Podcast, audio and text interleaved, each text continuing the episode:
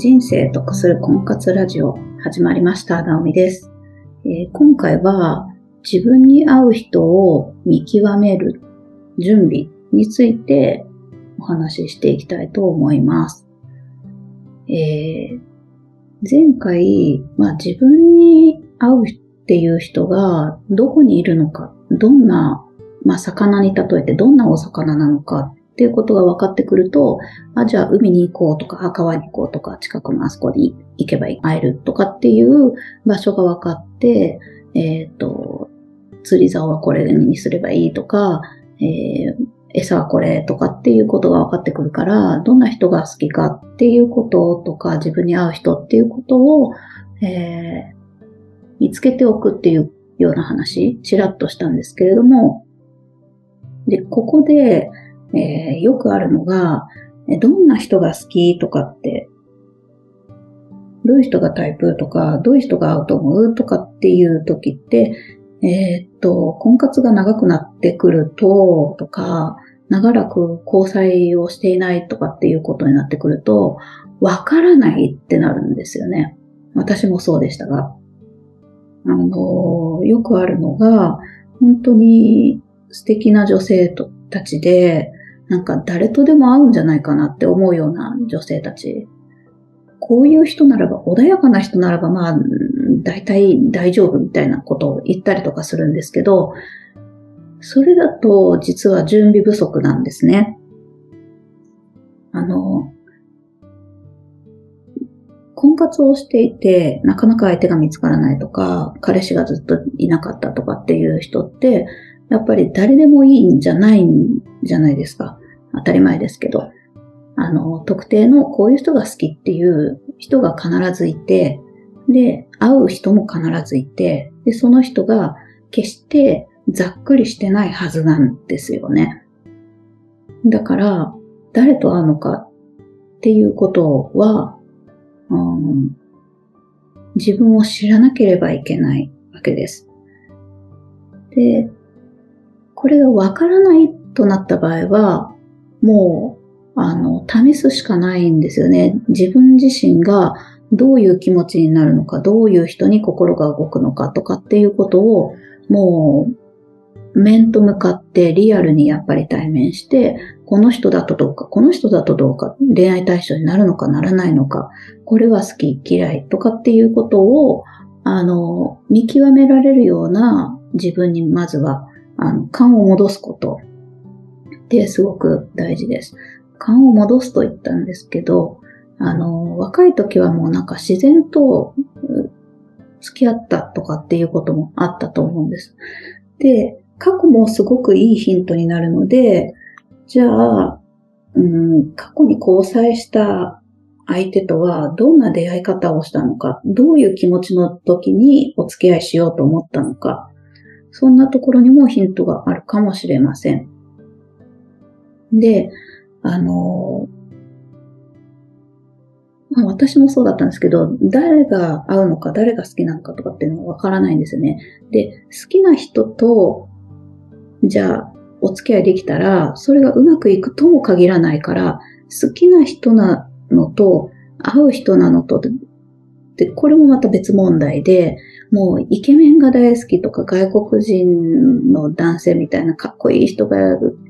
旦那さんで、ハーフみたいな子供が生まれてっていうのが好きって思ってったって、外国人の人とコミュニケーションできるのか、あなたは、みたいなことを言われた時に、いや、できないですっていうことだってあり得るわけで、で私も一時期なんかもう誰と会うのかわからないっていうことと、友達が割と外国人と結婚しているっていうこともあの、あって、外国人なのかなと思って外国人のいいそうなバーにこう詰めたりとかしてた時もあったんですけど、でも、どんな人が会うのかっていうのって、本当わからないじゃないですか。えー、極論を言えば、もう結婚しなきゃわからないし、結婚してうまくいくのかどうかとかって、えー、じゃあ、付き合ってうまくいくのかって付き合わなきゃわからないし、っていうことなので、どんな人が会うのかわからないんだったら、もうとにかくいろんな人と会って、えー、自分の感触を確かめるないしは、もう、じゃあ付き合ってみようって、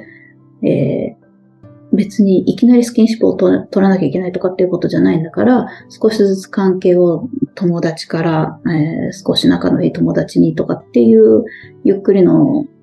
交際でもスタートしたいっていうようなことで歩みを進めたっていうわけで、自分の感触をもう確かめるしかなくって、それ確かめないでいたら、どんなに多くの男性と会ったところで、やっぱり答えが出てこないので、もう、ピンボケしてるわけです。あの、感度というか、アンテナというか、まあ、もともとそのアンテナもない人もいたかもしれません。あの、何も、こう、頓着なく気がついたら誰かとお付き合いしていて、なんか自然ととかって、こう、何が好きで何があったのかとかってそういうのがわからないとかっていうようなことは、やっぱりもういろんな人ともう経験するしかないんですよね。体験するしか。デートを経験してとかって。で、やっぱり人として10代、20代、30代とこう時を経て自分自身が変わっているっていうこともありますから、今の自分が一体今の自分、これからの自分が誰と会うのか、どうなのかっていうようなことはわかんないですよね。自分の感触を確かめていくってことはとっても大切です。で、じゃあどうやったらその感触を確かめられるかっていうと、例えばですけど、まあ恋愛ドラマを見てみて、こうだ、ああだって言ってみるのもいいですよね。あの、テレビを見ていると、あの、あざといっていう番組だったかな。あの、恋愛のことをこう話し合ってるような番組があったりとかってするんですけど、昔、えっ、ー、と、バチェラーとかもありましたよね。えー、結構、こう、会員制のテレビドラマみたいなのとかもあったりもする、しますし、えー、MC 陣がいろいろとこう、それに対してこう話をするようなタイプの、そういった番組って結構恋愛観を確認しやすいものなので、えー、そういったものを見て、自分はこうだな、ああだなっていうことを人の意見と比較しながら感じるっていうこと。とか、まあ、単純にまあそれは、別目的で恋愛観を高めるためにもそういったことってすごくプラスになるので、そんなことをしてもいいですし、まあ、私は漫画が好きだからじゃあ漫画を読もうってそういうことでもいいと思います。で、好きなのか嫌いなのか、うん、どうなのかっていうことを、なるべく今度は体感として得ることが必要です。その、二次元の世界、三次元の世界とかのもので判断は実際はできないので、面と向かってその人とじゃあ手を繋いだらどうなのかとか、えー、話をしたらどうなのか、そういったことは、まあ、感触をもう体験するしか、体感するしか方法はありません。で、えー、何回かあの、いろんな人とデートすればよくって、で自分は割と、うんと、ストライクゾーン広そうだって思ってたとしても、えー、例えば、じゃあ、背の低い男性、この男性にも惹かれるんだろうかって言って、その目の前の背の低い男性と、じゃあデートをしたっていいわけですし、えー、ちょっとブサイクかなとか、えー、ちょっと見た目がいまいちかなって思うような人でも自分のストライクゾーンどこまでいけるんだみたいなことは、あの、会ってデートしてみないと測れません。で、えー、そういった自分のこう判断材料っていうのって、実はその婚活以外のところでも鍛えることができるので、なるべく婚活をしている女性っていうのは、気をつけた方がいいっていうポイントがあります。判断基準を鋭くしていくっていうポイントは、もう何でもいいんですけども、自分の好き、嫌い、好み、好みじゃないっていうのをしっかり区分けすることですね。例えば、うん今自分が所有している服、靴、バッグの中で、よく使うものと使わないものがあるじゃないですか。そのよく使わないものって、もう、まあ捨てるのがもったいなくて、一応あるとか、いつか使うかもしれないからっていうものが多分たくさんあるんですけど、えー、そういったものを一回全部捨ててしまうみたいなこともすごくプラスになります。あの、物を持ってるほど何かに囚われているっていうふうにも、あの、考えることができるんですけど、余分なものを捨てて好きなものだけに囲まれるっていう感覚をちょっと鋭くするんですね。で、捨てると実はものすごい、えー、別の意味でも刺激がもらえて、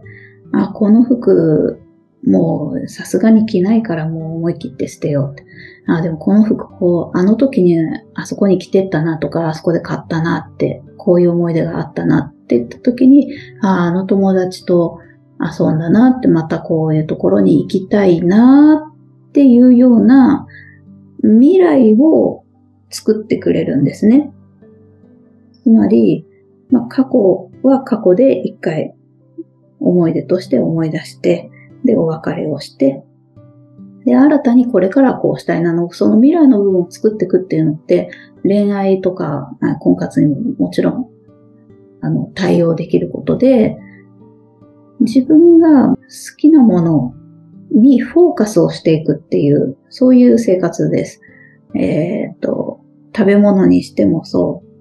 いつもは買わないかもしれないけれども、じゃあコンビニに行って、このスーパーに行ってとかで、えー、一番もう好きなもの、一個だけプレゼントしてもらえるとしたら、どれを選ぶっていう時に、もう私はこれっていうものが一つ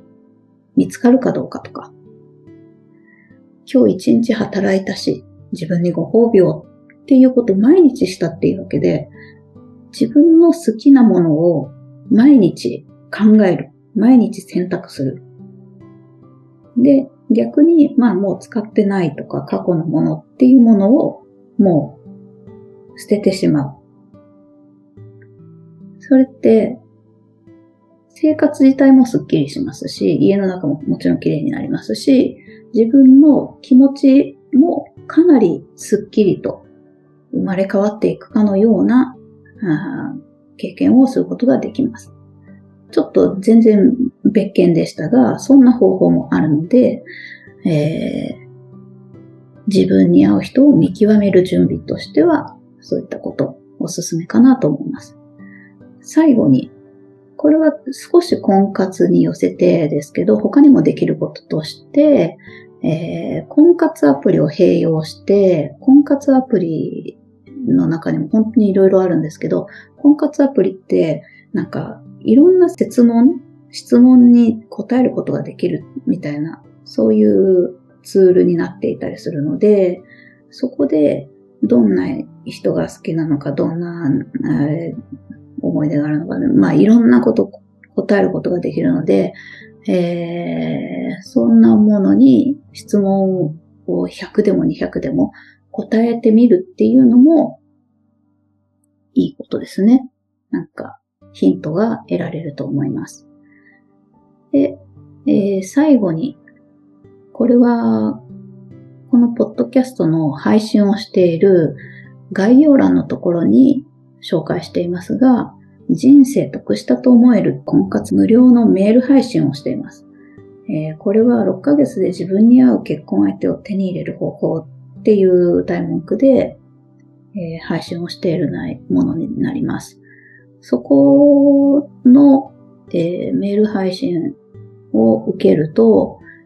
自分に合う結婚相手を見つけるためのチェックシートをプレゼントしていますので、えー、そちらも登録をしてみてください。それでは今日はここまでになります。